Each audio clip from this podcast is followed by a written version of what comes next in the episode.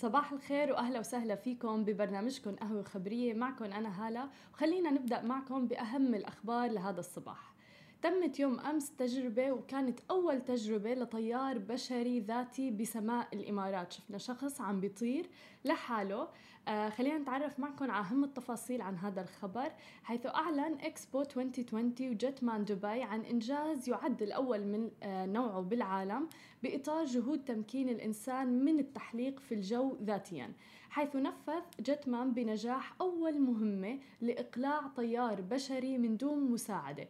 كان الطيار فينس ريفت قد أقلع الجمعة الماضية من مدرج Skydive بدبي وحلق على ارتفاع بلغ 1800 متر. وحلق بسرعة 400 كيلومتر بالساعة وتمكن من تغيير اتجاهه والمناورة واستغرقت الرحلة ثلاث دقائق وما بتوقع إنه هي المدة مدة قصيرة لشخص أو إنسان بشري إنه يطير بالسماء لحاله. آه، فتح ريفت بعد المظلة وهبط مرة أخرى ب Skydive وكان ريفت مزود بجناحين من ألياف الكربون. آه، فيها أربعة محركات نفاثة صغيرة وهي المرة الأولى بيتمكن فيها طيارو Jetman من التحليق على هذا الارتفاع الكبير مثل ما قلنا 1800 متر. وقبل هذا الإقلاع أجريت 50 تجربة طيران. نحن دائما بنسمع بالأند ريزلت آه، بنسمع بالتجربة لما بتصير وبتخلص بتكون ناجحة وكل الناس بتطلع عليها ولكن ما بينظروا لما وراء الكواليس وعدد التجارب اللي الناس فشلوا فيها لوصلوا لمرحلة النجاح. فتم إجراء 50 تجربة طيران شملت أكثر من 100 عملية إقلاع وهبوط. وبعد إجراء كافة اختبارات سلامة نظام الحماية من السقوط واختبارات الطيران في وجود المروحية وبعد هبوطه بسلام أعربت ريفت عن سعادته بإتمام هي الرحلة لأن نتاج عمل جماعي دقيق للغاية حيث حققت كل خطوة صغيرة نتائج كبيرة في نهاية المطاف. ومن جانبه أشاد ولي عهد دبي الشيخ حمدان بن محمد بن راشد آل مكتوم بالفريق اللي بيقف وراء أول رحلة بشرية ذاتية نفاثة في دبي. وعلق ونشر الفيديو على الإنستغرام تبعه بعبارة إنه هاي خطوة كبيرة وأساسية للسعي لتحقيق رحلة بشرية مستقلة بنسبة 100% well guys أحسنتم يا شباب.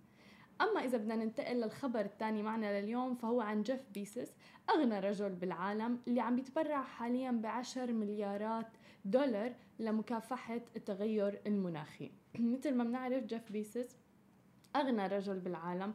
وكمان حاليا عم نعرف إنه آه، موضوع التغير المناخي آه، مشكلة لابد من إيجاد حل لها سواء كان من الأفراد من الشركات أو حتى الحكومات.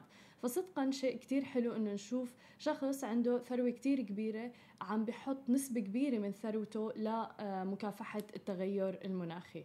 وتعهد جيف بيسس رئيس شركة أمازون وأغنى رجل بالعالم بتخصيص 10 مليارات دولار للمساعدة بجهود مكافحة التغير المناخي.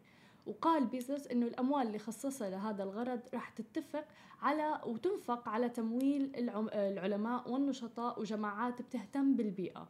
وأضاف إنه بدي أنا أعمل مع الآخرين من أجل زيادة الطرق المتعارف عليها واستحداث طرق جديدة لمكافحة الآثار المدمرة للتغير المناخي.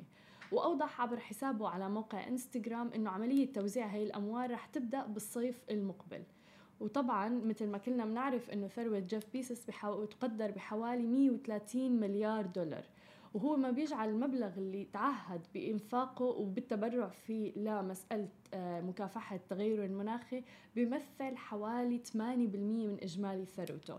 ما بتوقع إنه النسبة قليلة فصدقا يعني بنحيي جيف بيزوس على هاي الخطوة وبنتمنى إنه هاي الخطوة آه، تكون آه، عبرة للأفراد مين ما كان يكون الشخص شو ما كان طريقة تبرعه أو حتى مساهمته بمشكلة التغير المناخي بتساعد بحل هاي الأزمة. وبتوقع كلياتنا لازم نكون جديين باتخاذ القرارات الصحيحة والسليمة بهاي القضية. أما الخبر الأخير معنا لليوم فهو عن دولة الإمارات اللي عم تصبح أول بلد عربي بيشغل وبيشغل محطات الطاقة النووية السلمية. حيث أعلنت الهيئة الاتحادية للرقابة النووية موافقتها على منح ترخيص بدء تشغيل المحطة الأولى من مشروع براكة للطاقة النووية.